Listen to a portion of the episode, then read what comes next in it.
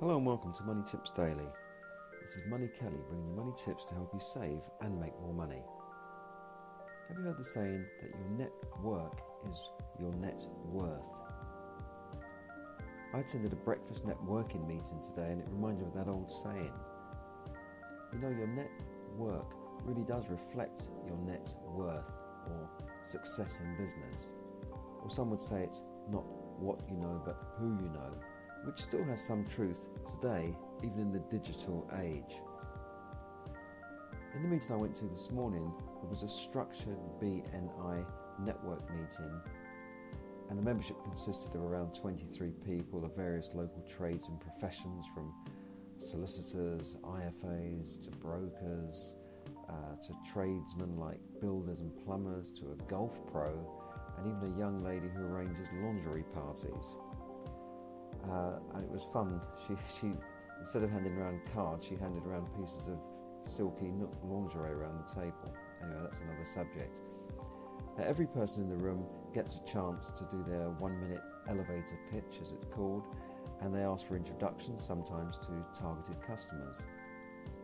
BNI groups have a strict attendance rule and a, what they call a hard networking referral policy, which doesn't really suit everybody, including me to be honest. However, it seems to be working as the organisation is hugely successful. Started in America in 1985 by Ivan Misner, BNI now operates in 70 countries worldwide with 8,000 chapters and 227,000 members. The cost of the group is around £1,000 a year plus a £150 joining fee. Uh, costs may vary according to the type of venue and the food served. For instance, if you have a, a hot breakfast or lunch or whatever. Now, in the example I went to this morning, roughly £500 plus the joining fee appears to go to the BNI organisation. Well, 8,000 members, you do the maths. Several experienced members speak very highly of BNI and they've been there for a number of years and they say that it's helped grow their business although no guarantees or promises are made. I think, like most things, you get in, out of it what you put into it, obviously. Now, there are thousands of less formal meetings all over the country where you can meet like minded people or people in your industry or your interest group or niche. You can find meetings as well as create your own on and offline physical events using online tools such as well Facebook, Meetup, and Eventbrite. Now, there are also various uh, Chamber of Commerce type organisations in most towns, business clubs, as well as more specialised meetings for particular sectors, such as uh, property investor meetings, which, which I attend occasionally.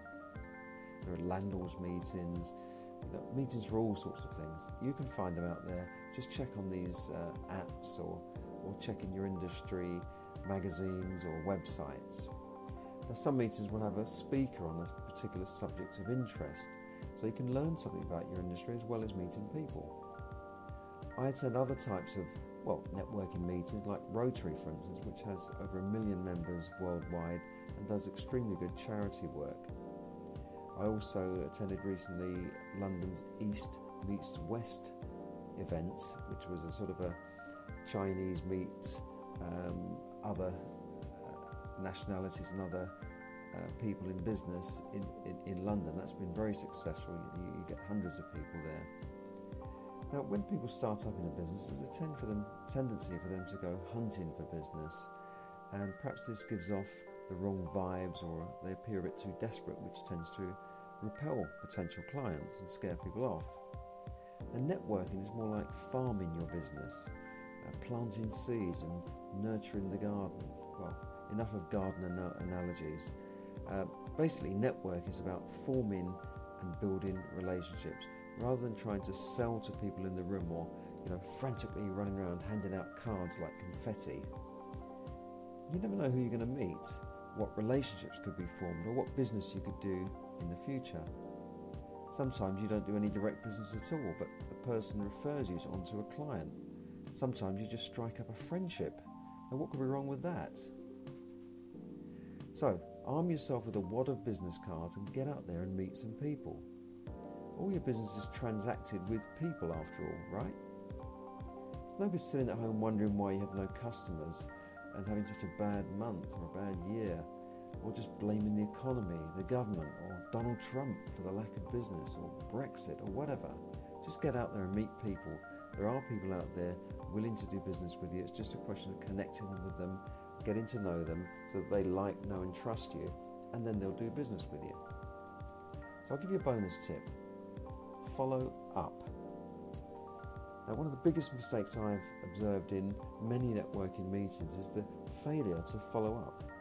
When people go to all the trouble of going to a meeting, cornering you in the room, or butting into your conversation to tell you about their business, and after you say, Well, sure, give me a call or email me and we'll set up a meeting, you hear nothing.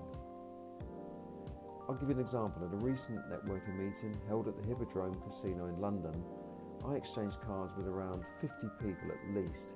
And do you know how many of those followed up or emailed me the next day? Two. And one of those was the director of the venue, uh, the host, who was smart enough to introduce himself to the audience and give a little talk about the history of London's you know, most famous not night spots. Now he followed up because he had a, system there. Um, but other than that, there was just one other person. A couple more reply, replied to my email after I'd, I'd emailed them first, but many didn't even bother to do that.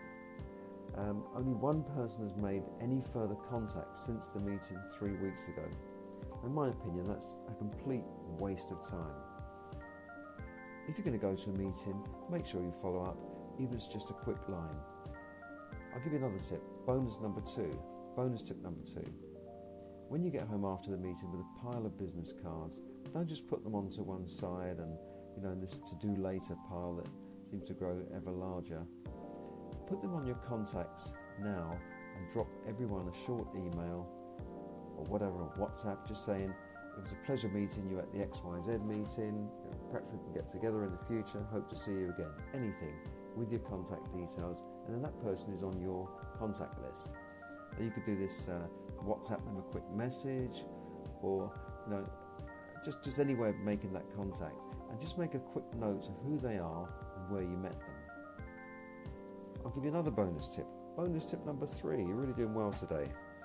Get a phone app like Camcard, and there's many out there, which you can use to photograph and quickly import contact details on a card.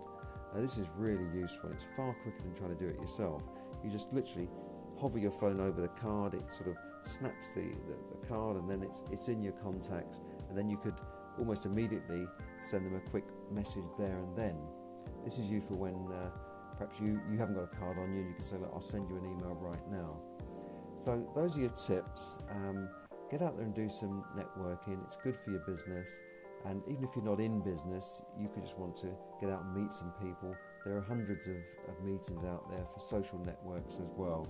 I've concentrated on business today, but there are, there are many, many other networking meetings for you know, just meeting up with people, yoga, uh, London walks, health and well-being. You know, there, there are literally hundreds of thousands of meetings you can go out there. So there's no reason to be on your own wondering what's happening in the world. Okay, that's all for now. Uh, I'll speak to you next time.